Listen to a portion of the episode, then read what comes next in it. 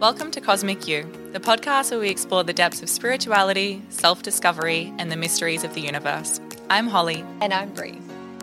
Through our journey, we've discovered that the universe is a reflection of our inner selves, and by exploring the cosmos, we can discover new insights which guide us to unlock our true potential. Each week, we'll be diving into a new topic related to spirituality, inviting guests along the way who are experts and thought leaders in their field to join us to share their unique insights and perspectives.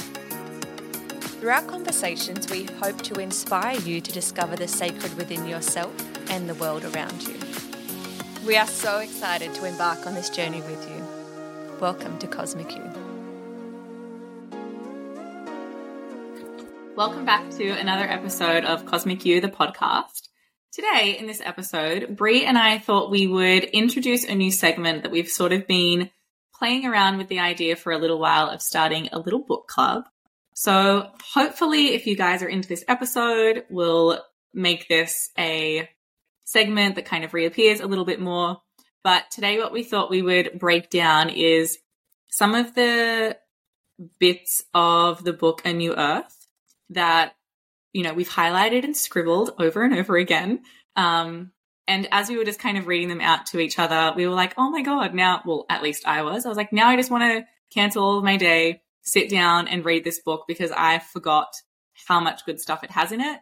So with this segment, we kind of just hope that, you know, it inspires you to potentially pick up a new book that you haven't read before or pick up a book that you have read before, but maybe years ago just to re-inspire some ideas and help you sort of um, potentially break some patterns that you're moving through now and keep growing and evolving into who you want to be. I mean, that's what books do at the end of the day. So here we are. Hey, Brea. Hi. And I also just think it's like really interesting whenever you talk to someone about a book that's touched you. I think it's also really cool to hear how it touched them because everyone's version of reality is so different. And so what one person takes, you know, what what message one person gets from a particular quote, another person will have a completely different perspective.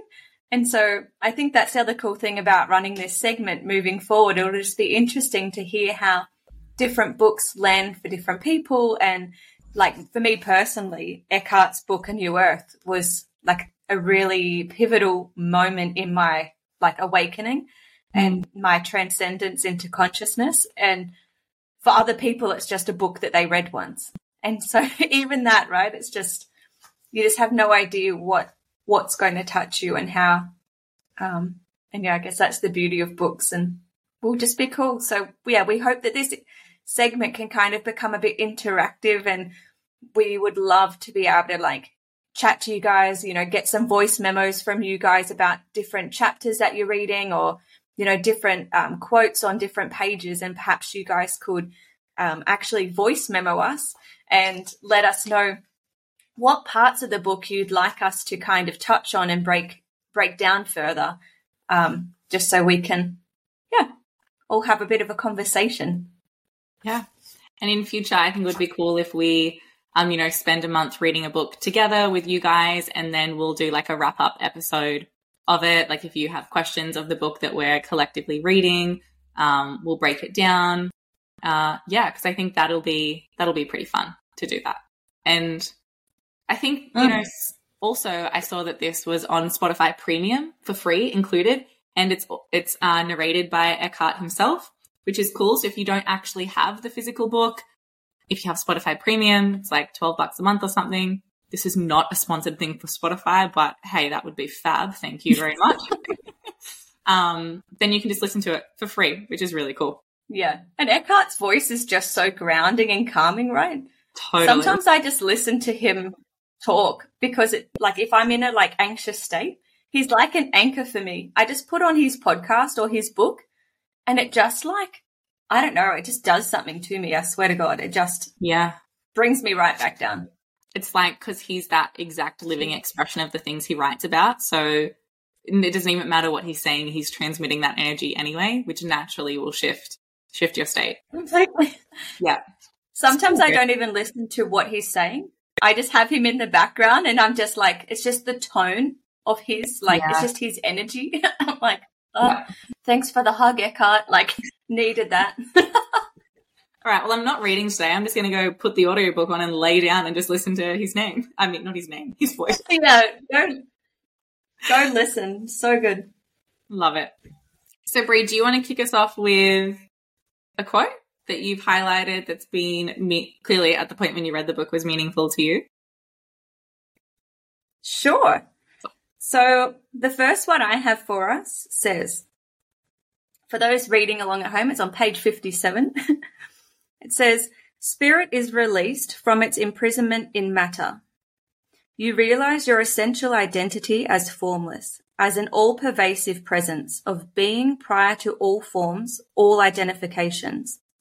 You realize your true identity as consciousness itself, rather than what consciousness has identified with.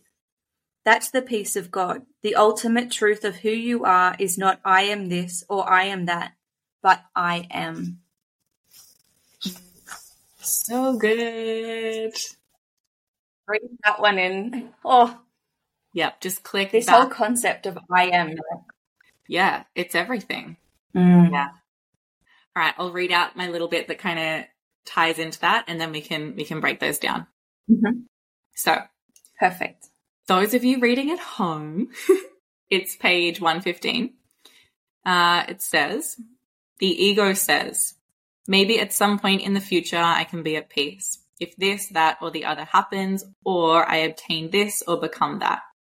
Or it says, I can never be at peace because of something that happened in the past. Listen to people's stories and they could all be entitled, Why I Cannot Be at Peace Now. The ego doesn't know that your only opportunity for being at peace is now. Or maybe it does know and it is afraid that you might find this out. Peace, after all, is the end of the ego. Mm. Wow. so delicious. I think there's a lot swirling around around um, the different planes of consciousness, and I feel like this talks to that a lot. Mm. I think our human obviously exists on the earth in the 3D, but it's the pieces found in the 5D, and I think that's what a lot of these teachings are talking about. Is like when you can transcend this density of matter that isn't even true, just appears to be true. And we can rise into this 5D world where we know to be true that anything and everything is possible and that we are just one and that we have chosen to be here in this moment and have created everything that we see. When you can meditate on that and have those glimpses into that space, I think that's where you can just find so much peace because all of a sudden the separateness dissolves. And yeah, peace peace can be found in those moments. Yeah. And I think it's like that thing, you know, peace is inherent in who we are. It's just that we have all of these illusions of who we are that keep us separated from that inherent peace. Because I feel like when you do have Mm. those moments, when you experience peace, and like maybe it's in meditation, maybe it's when you, you know, are immersed in the ocean and you're just like, holy moly, this is just like, this is everything. Like, I am everything, everything is me. And you just have like that bliss feeling. Sometimes it's, you know, it takes to some degree, there's effort to create that experience. But when it unfolds, it actually is the most effortless thing because you haven't tried to like add any more layers or any more roles or any identities or any masks to yourself, which is what we constantly do all the time in the world. Like that's what our ego survives from is, you know, wearing a mask. And even Brea and I right now are wearing a mask of like, we're podcast hosts right now. Like that is still a mask. That's ident- an identity. But, you know, it's important that we don't get so identified with just how we show up in the world because it's those identifications that we keep seeking and using because again we are in a world that requires us to have roles and identities because we're in that density it's that forgetfulness that that's all we are like you know yoga would say Mm. you are that but you are also this i am Mm. without I am Holly, I am Brea, I am a yoga teacher. It's just I am. And everything is me. I am. And yeah, I am. There's nothing that needs to attach to that. And there's a mantra in yoga, so hum. And essentially, this is what so hum is saying. It's saying, I am. And it's also this idea of just meditating on your own existence, not your existence Mm. with all of the roles you play, but just the literal fact and expression of I exist. And that's more that consciousness experience. It's not the ego experience. And it's, Mm. yeah, I think it's, it's definitely a process. Like the ego wants to, it doesn't want to die. it's like a survival mode, No. the same way the yeah. So it gets so scared. And so, you know, those moments where you might have an idea of like, oh my God, I'm going to go do this. And then you have moments of like, oh, that's scary. Because if you do that thing, part of your ego has to change or die to grow into a different version. And that is very threatening to the ego. So the ego will literally convince you. And like how that quote said, like maybe the ego does actually know that peace only exists now, but it's afraid that you're going to figure that out because if you figure that out, you no longer need the ego to survive. And then if you don't need it anymore, what's its purpose? What's its role, you know? So it's um yeah, it's it's pretty wild and I think just like even when you read it, you feel at home because the reason you feel at home is because that actually is your home. It's not like this Mm. foreign thing. It might feel foreign, like the idea of peace might feel foreign. Um, the idea of I am might feel foreign, but at some point it won't anymore. Yeah. Hmm. It's just your true essence. And I think what you said about you might have to just keep con like you might have to um, put effort into retraining and rewiring to begin with until you can have that complete drop in. But that's that's still good. Like I, for a while when I first started on this journey, I would just go and like touch a tree or sit at the beach and just keep reminding myself doing that I am one with everything. And it was a very conscious um, choice, mean? And, and it was very mental.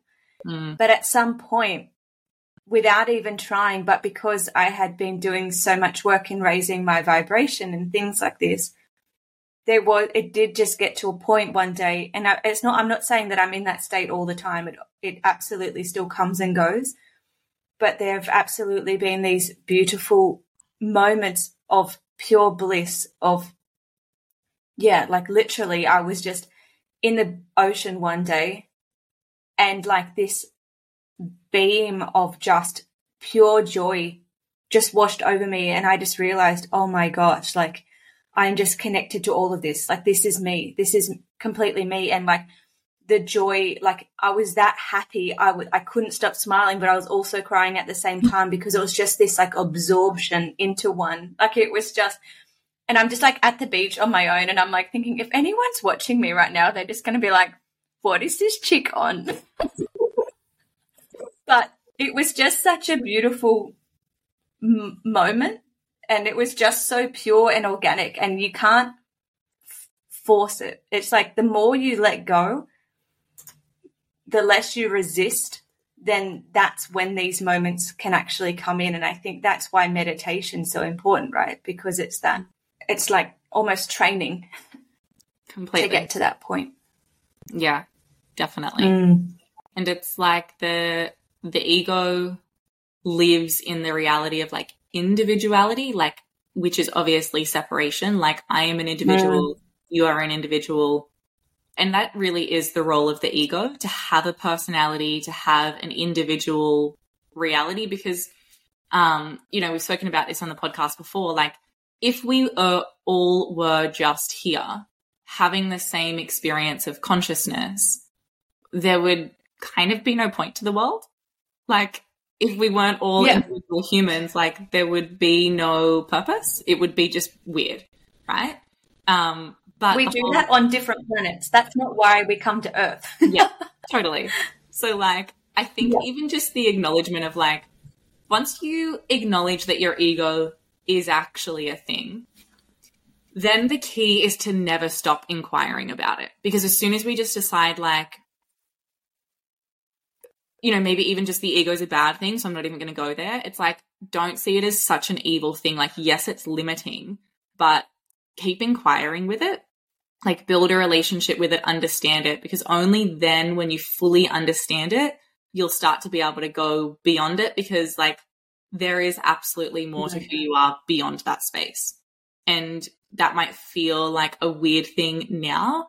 But like Brea said, like meditation is like training. It's training you for these moments because you have to do some rewiring. Mm. You have to, um, like essentially like change your perspective on who you are. And I think that's why, mm-hmm. you know, we all at some point in life do have a question of like, who am I? Or like, what am I doing? Because we know inherently that this can't be it. like there's no mm-hmm. way that this is just it. Um, even I think like the whole, I've heard people talk about this before, but I'm not really, I've just listened to people. I don't like understand it myself or anything, but I think it's like, you know, fascinating the idea that we just fall asleep at night and like we're not in those roles anymore. Like we're kind of asleep to all of that and we have the potential for like dreaming and lucid dreaming and all of this other stuff. Like, think about for eight hours a night, you are just gone. Your ego's gone. You're not like associated mm. with hmm. the world, the like, you know, dense world anymore. You're in a completely different state. So I think just even the fact that we mm. can go into those completely different states, like sleep and like dreaming, says a lot about there absolutely is more to us than just this waking state where we identify you know, with our roles and, and our egos. Even like just think about when you're dreaming and like when you don't give your spirit time to connect to the other dimensions, um, to the other planes that are available to us, that's when often we have those dreams or those astral travel moments, Jimmy. Those, and that's why sometimes we wake up and we feel so exhausted, even though we've had doing a really big sleep is because if you don't allow yourself the moments during the day to connect in and to allow these downloads to come in, they're going to come to you at night. And so I know I'm really guilty for this sometimes. And uh, I go through periods where sometimes I'm really open to receiving messages throughout the day and I create the space. And other times I'm more resistant to it for whatever reason, just depending on what I'm working through. Um, but I've absolutely just had so many um, moments. Like, for example, last week, I, I see when I when I travel, like when I astral travel, I see things as um, energy, and I'll know all I can see from my humanness. My my human, even in dream state, still perceives um, things as energy, but my soul, I'll, I'll see just colors and vibrations moving, but my soul knows that that's a room, that this is a mm. door, that I'm stuck in this part. And it's just so interesting. And it's, it's those moments that if you really start to contemplate them, you can really start to realize, oh my gosh, like it's kind of that proof that we, that our human needs to see to believe that there are other things out there Mm. So, you know, if you see, if you see or like just know, just like we have the five senses, there are also those corresponding clear senses. And so not everyone hears spirit. Not everyone sees spirit. Some people feel it. It's just the exact same as all the other clear senses. And I think during all of this work, you know, Eckhart talks a lot about like he doesn't really talk about it in this way, but it's essentially the same the same thing is we're just trying to connect to this other dimension of self, mm. um, this limitless potential and um, expression of of ourself. And so whenever you're dreaming as well, if you can remember the dream, it was meant for your conscious self. Mm. So write down any symbols that came through, any colors that came through, anything that kind of happened and look into the meaning or meditate on the meaning of those signs and symbols that you got because it is your higher self trying to talk to you. Mm. And I think that's just something a bit off topic, but something worth flagging. yeah. Um, as well, because it can really help you to start to deepen that connection Yeah. and that bridge. Completely. I think that's a really good point. Mm. And something that I think helped me, you know, early on is I just heard about like I can't remember who was talking about it. Maybe Dr. Robert Svoboda or someone in the Ayurvedic realm. And Mm. they were talking about, you know, if our five senses are limited, like even the fact that we know dogs smell far more that we smell than what we smell. Like whales can hear far more than what we can hear.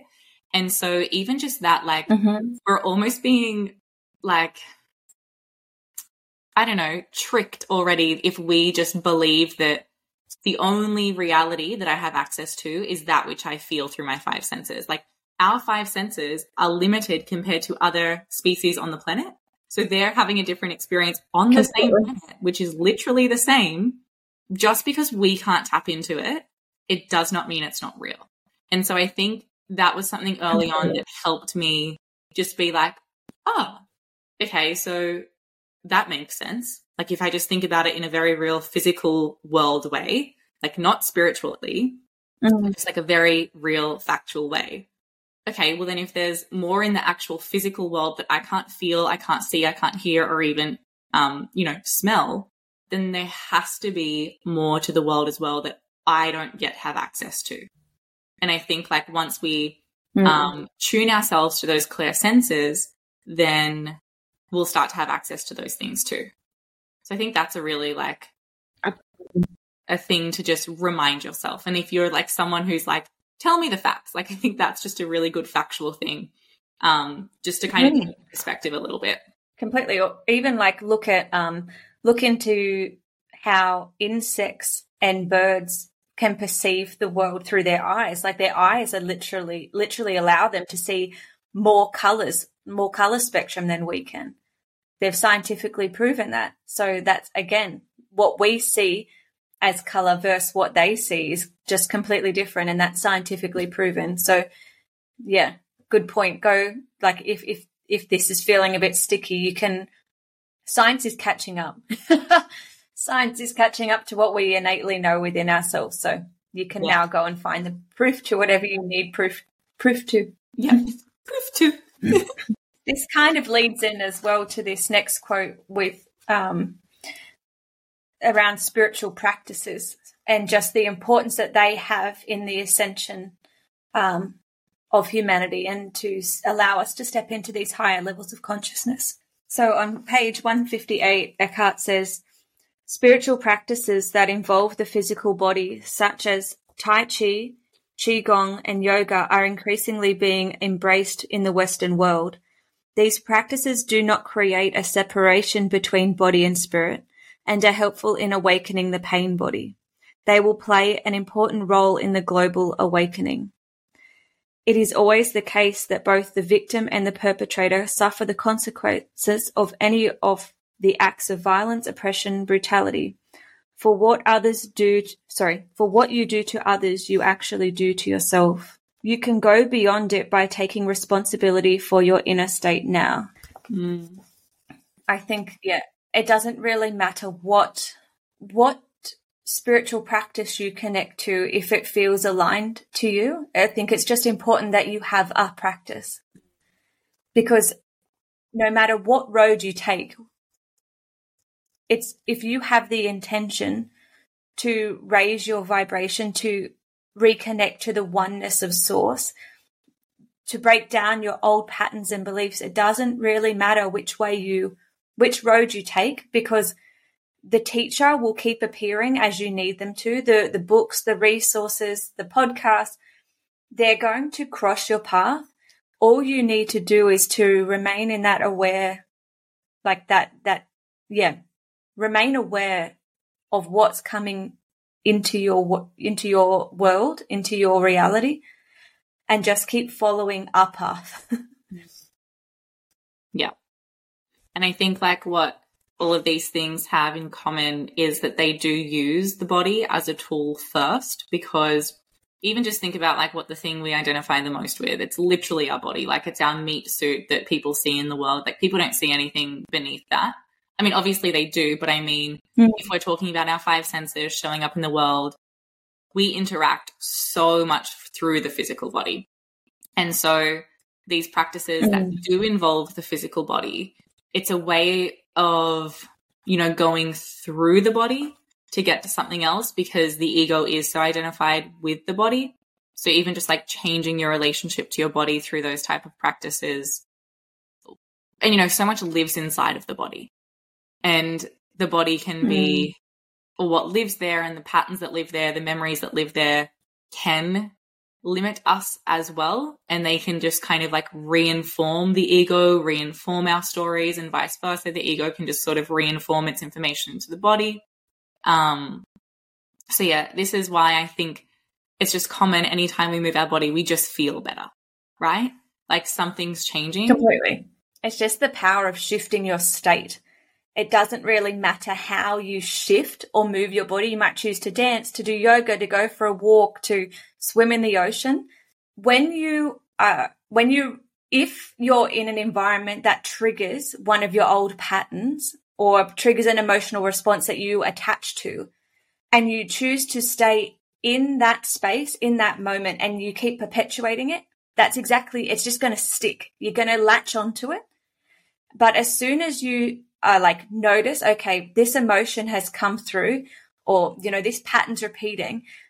As soon as you can have that awareness that, okay, this is happening, it is separate from me. It's something that I'm experiencing. It is not innately who I am. And I have the power to control this and to move this. And I'm going to actively choose to shift my state, to move out of this environment, even though it's going to feel really hard, even though your ego is trying to it's going to try and lock you into that pain. It likes you being in that pain body because it's that fear that keeps you connected to your ego. And so you need to really work to become conscious, like to become really aware of what's going on so that you can just take that step.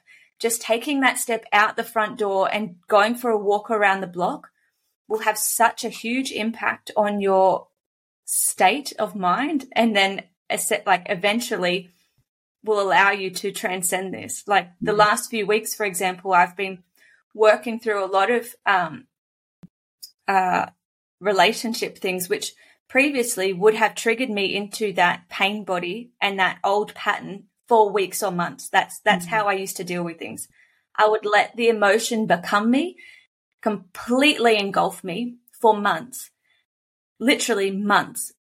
And then eventually, you know, I'd come out of it. And then this time I was able to instead observe myself in that and not allow myself to be like pulled into that. And it's, it's just through this constant training of awareness, I guess. Mm. And so if you are feeling any kind of pain, I would just encourage you just to allow it to be there and just to witness it as separate from you, to realize that it is just something, an energy that is passing by you and it is not innately who you are mm. and that you do have the, the power within yourself to shift your state, to shift your consciousness. Mm. Yeah. And I think like when you're doing these physical things, the fact that you can become aware of what your body feels and the fact that you can become aware of sensations, that's a sign that you are not it like you are the thing watching and Good being aware. Because if if we were the body we would not be able to you know be aware of it because we would be it. So there would be nothing to be aware of because the awareness mm. itself is the thing. And, you know at some point in that's kind of the journey of meditation too. Like you become aware of let's say um i don't know the breath like the object of the breath that you're watching which helps you realize, oh, I'm not the breath, I can watch the breath. And then you start to become aware mm-hmm. of the part of yourself that's aware. Like there's even another layer like behind that that you can be like, okay, I'm aware. Can I also be aware of the part of me that's aware? Like, can I observe the observer? Mm. at some point, they all just kind of become the same thing. And then that's when it's like, oh, that's the wholeness of who I am. Like there's nothing more to observe here because you're just absorbed. And that's kind of like what you said in the, uh, when you're in the ocean. Like that's why we use that word absorbed because you're absorbed again. You're no longer having to observe because you're not like subject and object. It's those two things. There's like no difference anymore. But at first, kind of the training steps is actually being like, oh, I can become aware of this thing that I'm so identified with. So I mustn't actually be that thing then. So if I'm, and this is what I was talking about before, like keep inquiring. So if I'm not that thing, like what am I then? Okay, can I become aware of that? Mm. Um, which I think is kind of really fun. Like it's just this fun little exercise you can do with yourself. Um, yeah, even just like if you're going out walking, be like, oh, I'm aware that I'm putting one foot in front of the other. And like that's a pretty autonomic, autonomous thing that it's just like, don't have to think about it too much. Like my body's kind of just doing that. Like, can I watch my body just do its thing? It's pretty cool. Mm. That is cool. Mm. And it's amazing just by something that seems so small and insignificant, how much impact it can actually end up having on your life. You yeah. keep stacking that, that, that mindfulness stack. Yeah. It just has huge impacts in your life. Do you I have your little quotey that matches? I do. It kind of like leads a little bit into what we've been talking about. So this is a um, little section all about stillness. It's on page 256. It says, stillness has no form. That is why through thinking, we cannot become aware of it. Thought is form. Being aware of stillness means to be still. To be still is to be conscious without thought. You are never more essentially, more deeply yourself than when you are still. When you are still, you are who you were before you temporarily assumed this physical and mental form called a person. You are also who you will be when the form dissolves. When you are still, you are who you are beyond your temporal existence. Consciousness, unconditioned, formless, eternal. Mm. So beautiful. It, it, what made what it made me think about is just how much we resist the stillness. Oh yeah. Yeah. How much we resist that that innate wholeness. Yeah. With everything. Yeah. And it's no wonder it's a challenge, right? completely. And like we talk about this a lot in yoga, like in particular when you're doing asana. And this is why doing asana in a way where you are not just flowing through it so quickly is incredibly important because if you want your yoga to be a practice that does help you get to those places of actual true stillness and, you know, true peace and fulfillment, then you do need to start to adjust what you're doing to the body. The reason for that is when you bring your body into stillness, like you're in a pose and you're holding it there, the body is going to try and move. And that's because the mind itself is literally trying to escape stillness. And the way it's doing that is through your body. So if you can actually mm. bring your body into stillness for long enough, you'll have the moment where your mind's like, oh, just pretend like your shoulder's really sore. Got to move that for a second.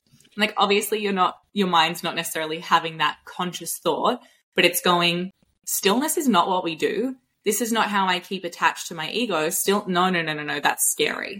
So let me move. And so it moves through the, the form of the body. And, you know, because obviously all these things are linked. Like the mind is inextric- inextricably linked to the body, vice versa. So if you do something to the body, you will do that to the mind.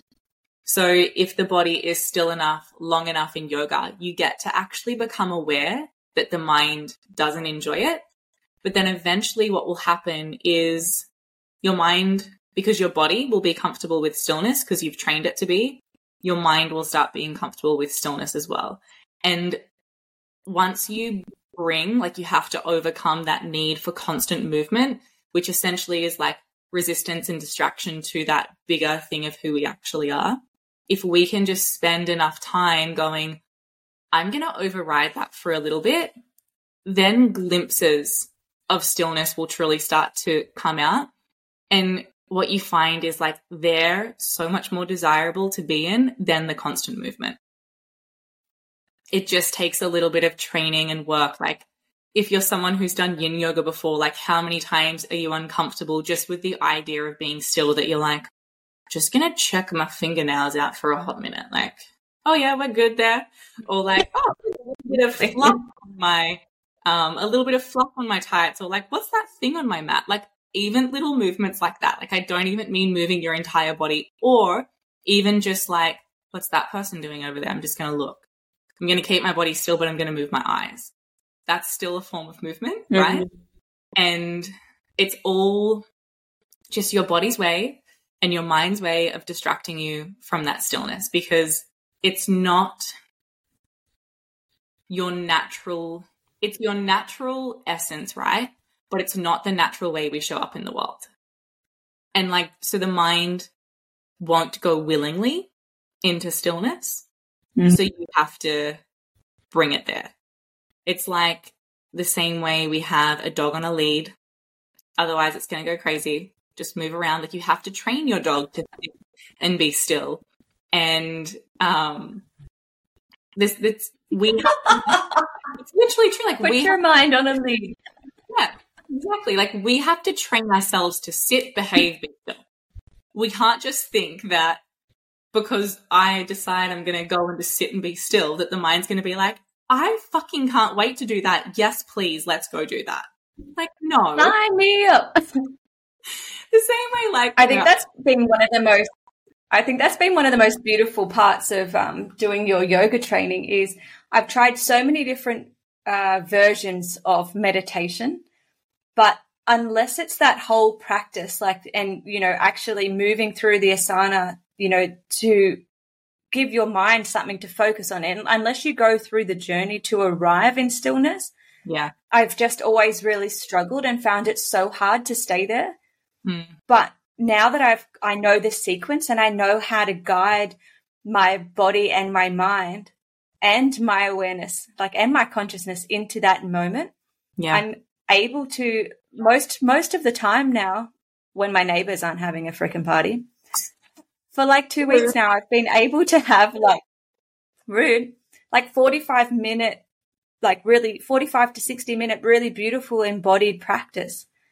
Um, quite consistently because I'm going through the motions and I'm arriving at a place that is so connected and all elements of my body are happy to be in. Yes. I mean, they, they kind of, my body's already starting to understand the routine. And there's, I'm just noticing how much less resistance there is now to my practice because I finally found the, the way to land in stillness that works for me. Um, and that's just been such a gift because, like I said, I've just tried so many different versions. I like, it's not like I didn't want to have this practice. I just couldn't make it land. I couldn't yeah. get it to stick. And so I'm like, oh man, highly yeah. recommend people.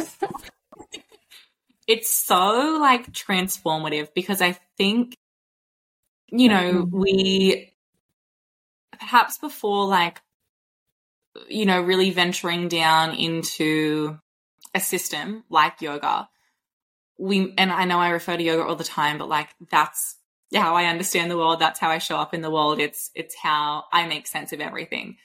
And, you know, it's obviously mm. transformed and changed my life completely. So sorry if yoga is not a vibe for you. um, I would say if you're listening to this podcast, it probably is. Yes. Um, but I think when we haven't like fully understood like how to get the mind into meditation and how to prepare it, we, or even that the mind needs preparing, right? Or even that the body needs preparing. We put so much pressure on ourselves to be still and like to go into mm. meditations and be like, I should have a fabulous experience every time. And then if it doesn't work, we're like, mm. oh, well, something's wrong with me. It's like there's nothing wrong with you. You just haven't conditioned yourself in that way yet. You're conditioned to not be still. So I think just knowing like if you find meditation difficult or if you find being still difficult, there's nothing wrong with you. You just have created an, an environment where that doesn't feel natural to you right now. So you need to do some work, which is what going through that complete practice does, is so that you change your state so that stillness becomes a state that is so accessible right? Like if I'm running around all day to all of these different things that I have to do. You know, I've got to do the groceries and then I've got to clean my house and I've got to go to work and then I've got to prepare lectures. Like that's not stillness, right? And so if I just tried, I mean, sure, you can just be like, all right, I'm going to sit and meditate now for 10 minutes. My mind is just going to keep going where it already was, like just on this constant movement. Mm-hmm. I've got to spend some good amount of time getting my mind to be like, oh, hi, stillness. Nope, distraction. Oh, that's stillness. Like to actually learn that that's something that it can access to and exist within as well. So that by the time I'm like, okay, now we're sitting down for 20 minutes to meditate and be still, the mind's like, yeah, cool, I'm on board. Because you've started to mm-hmm. overcome those wandering parts of the mind so that but when you get to meditation, you don't have to spend time fighting and resisting the mind so much. You've already created this absolutely perfect condition for it for meditation. And I guess that's probably mm. the experience that you're starting to have now. Yeah. Definitely. And I'm it's just now it's something that I'm looking forward to instead mm. of something that I felt like I should do. Yes. And that feels so nice because it's been something that I've wanted to do and it, yeah, it just feels like such a gift to actually have found, yeah, the practice that works for me. yeah. It's like part so. of you's always wanted to do it, but now the part of you that's resisted that has actually caught up to wanting to do it. So now it's just like, oh, well, as well, it's like I wasn't, I wasn't preparing for it. Yeah. So I would just jump into, I just jump into stillness, or I just jump into a guided meditation, or I just jump in. And yeah. there was no preparation, and I just didn't understand how valuable the preparation was. I really underestimated that. Yeah. Um, but I think that actually that's like more, almost more vital. Yes. Like the, the, the lead up's kind of more vital to that endpoint. Mm. Completely. Yeah. Mm. And I think it just like so beautifully mirrors life. Like we are going through a journey in life constantly. And that's the ultimate mm. journey, right? Is to have that, you know, reabsorption after death. Sounds intense, but you know, um, no, it's true. It's true. Like, the, one of the greatest things, obviously, as human beings that we fear is death. And it's not just the ultimate death at the end of life. It's all of these other little deaths that happen in life, like endings and deaths of the ego, um, you know, because I don't, you know, I kind of think if we're here in this world, the ego is never going to maybe be completely dead and gone unless we are like, you know, a master sage, um, which then we probably maybe wouldn't be existing in the world as much. Um, but I think there'll be like times when the ego does die a little bit in terms of like an aspect of it dies and identity drops away so that you can keep finding more of hmm. yourself. Mm. But so I think having that journey in a yoga practice that is complete, that gives you the ability to, like how you said, like that preparation is as vital, if not more, than that end point. Because if you don't go on that journey, then that end point is never going to feel peaceful. And it doesn't mm. mean meditation every time feels peaceful, but you're still going to at least be prepared for whatever experience is there and have some ability to be able to just be with the experience. And I think like yoga absolutely always mirrors life. Like you're having this journey in a practice because ultimately what you're doing is you're having a journey in life and yoga is preparing you for that journey in life that we're all undergoing regardless whether we like it or not. And so how can we steer our journey in an actual yoga practice, including meditation, to be as beautiful and blissful as possible without attachment to the fact that that's actually what it is, then, you know, that's what life starts to look like as well, which is where we, I saw a little quote in the book before where it was something like, you are the dancer and the dance. And that I think is just like perfectly, yeah, it's so beautiful. It sums up like what this spiritual life is you're not trying to just detach yourself from the dance. You're not trying to stop being the dancer. You're trying to remember that you are both. And even just thinking about the dancer, the dancer embodies joy and it, um, it embodies authenticity in the way that if you just allow your body to intuitively move, that's really authentic to you. And that's ultimately what we're trying to become is this embodiment of authenticity and joy. And that's something that I've really learned this year. Um, is in the East, like we take all of our practices so seriously and we're so rigid with them, doing we have to do it like this. But actually, that's not true. It's mm. it's just like any practice and like with the right intention is is beautiful, is perfect as it is. Mm-hmm. Yeah. And so I think in these moments and what Eckhart's kind of saying with the dancing is just like if we can actually just be that embodiment of joy and allow ourselves to move and have fun and experience life, like this isn't meant to be so heavy and dense and serious. We've created this. We have, you know, on a global consciousness scale, we have created this. Mm. And we can choose to create a completely different reality because the all is mind, all is the universe, and the all is mind, and we create this. Mm. So we get to choose in every moment to create a different reality. And that's the really beautiful thing that's happening right now is we're seeing, we're seeing this massive awakening of consciousness happening on a global scale because people are making the decision to choose joy, to mm. choose authenticity, to choose love over fear. If you think even about this is something that I've been playing with a lot actually the last um, few weeks is if you think about how we protest or rally against something, we're literally just keeping that fear alive. We're rallying on fear. What it's like um, we're perpetuating the problem when we rally or go in and do in protest something.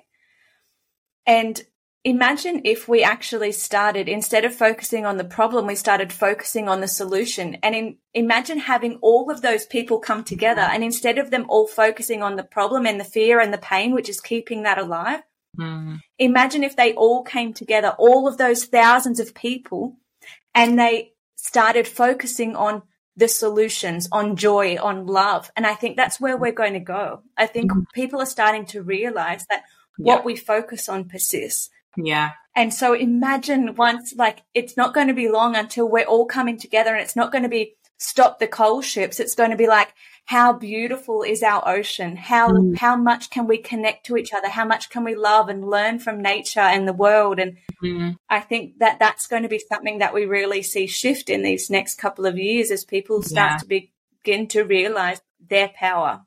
Yeah. And their connection and their oneness and what we're capable of if we make this shift. Mm. Because even us rallying it like that, that's pre programmed. Mm. People haven't, they probably haven't thought, why am I doing it like this? It's just always been done like that. Yeah. I think it's really a beautiful point of like, even just, you know, how we live in the world, not these like big global scales, but just in our personal reality is we do focus on what's wrong and what someone did to us or what mm. someone said to us or how someone treated us. And it's, it's keeps us so stuck. Um, because it doesn't allow us to move towards, okay, what am I going to do about it? And yeah. how am I going to? We stay stuck in the victim. Yeah, completely. and it's, yeah, mm. I think it's kind of like what that quote said before, where Eckhart was saying, like, if you listen to people's stories, everyone's story could be entitled the same. This is why I cannot have peace. Because that's what we're constantly verbalizing when I say, this person did this to me, or, you know, and obviously I do that too. But it's just, yeah, um, have those yeah. moments of like, oh, hang on, I am just reinforcing that story, or I am reinforcing that whatever that person made me feel, I'm continuing reinforcing that by saying, well, that person did that to me, and that's why I can't experience love right now, or I can't experience peace right now. And sometimes, like, you catch yourself in those moments and you're like, idiot. Like and me with my neighbors. Yeah. And then you kind of have that moment as well, like what he said before the ego knows maybe, but actually it doesn't want to admit it. And you do have those moments where you become aware and you're like, but am I willing to let go? Like I'm aware, but I don't know if I want to just, and like you could instantly in a moment just switch. And yet sometimes we just keep ourselves in the shit for way longer than we need to because we're just like, I don't know, this feels more normal. It's quite funny. And like when I become Like- myself in the moment doing that, I just like have a little chuckle to myself and then it's gone again. Sometimes I don't, but when you do, you're like, how funny are we that we know and yet we don't know? Completely. We just have this moment of forgetting. Yeah. My dad always says this thing because sometimes I'm like, why are they doing that? Or why am I doing that? Like, let's call me out on this too. Like, I'm all for owning my shit. Um, my dad says, like, you know, some people are just happy being sad. Like, Yeah. that's the state that they've chosen to be in. And Yeah. they're happier there because they know that. They know how people treat them when they're in that state. They know how they turn up for the world in that state. And they're really happy at some level being sad or being whatever, whatever emotion you can put at the end of that sentence. Yeah. but some people are just happy existing there. Yeah. But as Eckhart says, and this is my favorite quote in the book, and this is actually the quote that was like the moment for me. He says, when you cannot, when you can no longer stand the endless cycles of suffering, that's when you begin to awaken. When you've just hit that threshold. And for me, like I was probably like seven months into a like post divorce and I was still in that really like, whoa, you know, poor me state. And I read that and I was like, holy shit, like no more. I can't, Yeah. I can't stay in this any longer. Yeah. And so And what- I, yeah, I chose to step out.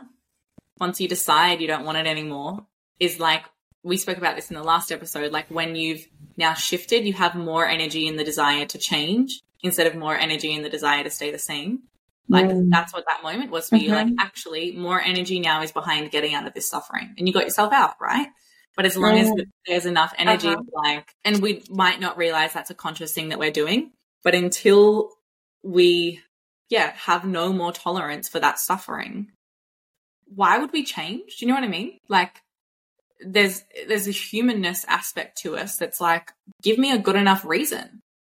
Like, you know, otherwise what am why? Like you find with all of these um, patterns that we land in and that we keep repeating is that there's always a secondary gain from them. Yeah. And so it's trying to work out what's the secondary gain of this pattern of behavior? What's it actually bringing to me that I feel on some level that I need and that I'm only going to get that? Maybe it's that attention, that love, that connection by being in this pattern of behavior. But Yeah. actually, that's not true. Um, but we have to get that awareness of, of, of why, why we're acting like this. Where did it come from? That self inquiry is so important in those moments. Um, Yeah. because when you can find the root cause of the pattern, you can still nurture that, that root cause, that pain body from a different angle. And I think that brings just so much peace as well. Yeah. Agree. So let's all go read A New Earth now. Mine's purple. This is like Cosmic You, Oh. Brandon. Yeah, I'm so off brand, guys. Oh, mine's yellow. One, Brea. God damn. So funny. It's so funny, but so I've got like this hierarchy of like in my books, I've got like the underline, which I'm like, yeah, cool. That's, that's cool to know. Then I've got the underline with a star. Like you Oh, should definitely reread this if you open on this page. Yeah. And then I've got the tabs like, girl, open the book there. This is life changing stuff, and it looks like you've tabbed every like third page. I love like just what I do is I if I'm like reading and I'm like, oh, look at I've got some stars here, and you're like, oh, all of it is like what I end up doing is just like bracketing the whole like I don't highlight the whole thing. I like draw a square around the actual paragraph. Yes. I can't just keep lining for like you know twenty lines. So I'm The whole book. yeah. And I never used to do that. I used to be like, when people wrote in their book, I was like, how dare you ruin your book like that? I used to be like that too. and then I was like, Mhm.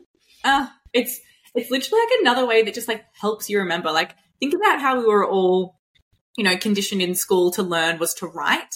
And like it's literally using that muscle. So I think if we can like put pen to Mhm. paper in some way when we're reading books, it does help you absorb it more because that's just how we were all brought up in school. Um, whereas I think nowadays we, I mean, you're listening to a podcast right now, but nowadays we just only listen and we don't do anything necessarily about the thing we're listening to. So I think like if you feel like, you know, Brea and I back in the day, like don't ever ruin your book like that, just go do it, a, give it a little try. Give it a little like squiggle, like something that Really feels, right. Feels good actually. it feels so nice. Still don't turn the corners of my books though. I'll find you. I was saying to Brea before this um, episode, I literally Oh, dropped yeah. this book in the bath when I was reading, and it's so like messed up. It's so swollen. It's so disgusting, and every single page looked like it's been scrunched up a million times. But I'm all for the doggy It's still beautiful and sacred though. Totally, totally. At the back of it, it says, "Prepare for an amazing journey where life gets better and better." It's a total vibe. Oh, on the back of mine it says something different. It says, Oh. "Are you ready to put aside ego and be awakened?" Oh, Oh, maybe it was oh. personal to us at the time. Does yours say at the bottom, find out who you truly are and change your life for the better forever? no. This is wild. What does yours say at the bottom? Create a better life. Oh no, I mean on the back. Stop, Eckhart, with the personal messages. No, nowhere, nowhere on it. Oh, Hmm. mine says create a better life on the front. Okay, if you have a copy Oh, of okay. Well, that send us what yours says. Yeah. Let us know. Does yours Mine's from like 2019. I think I got it. Oh, this is like Whoa, maybe like 24 oh, 2014? You might have had some updates in Yeah, right. Anyway, guys, let us know what yours says. What personal message did Eckhart send you? so funny. All right, Brilliant. you Well, let us know what you thought about this episode. So funny. Um, we're on the same. Brea and I are on the same page, metaphorically and literally. but yeah, let us know what you thought about this episode. If you want us to keep doing some segments on books, um, if you just want us to read out certain things that inspire us, or you want to actually do like a little book club where we read together and then wrap up the book together, um, let us know. We'd love to hear from you. Thanks so much for tuning in, guys. We'll see you next time. Bye.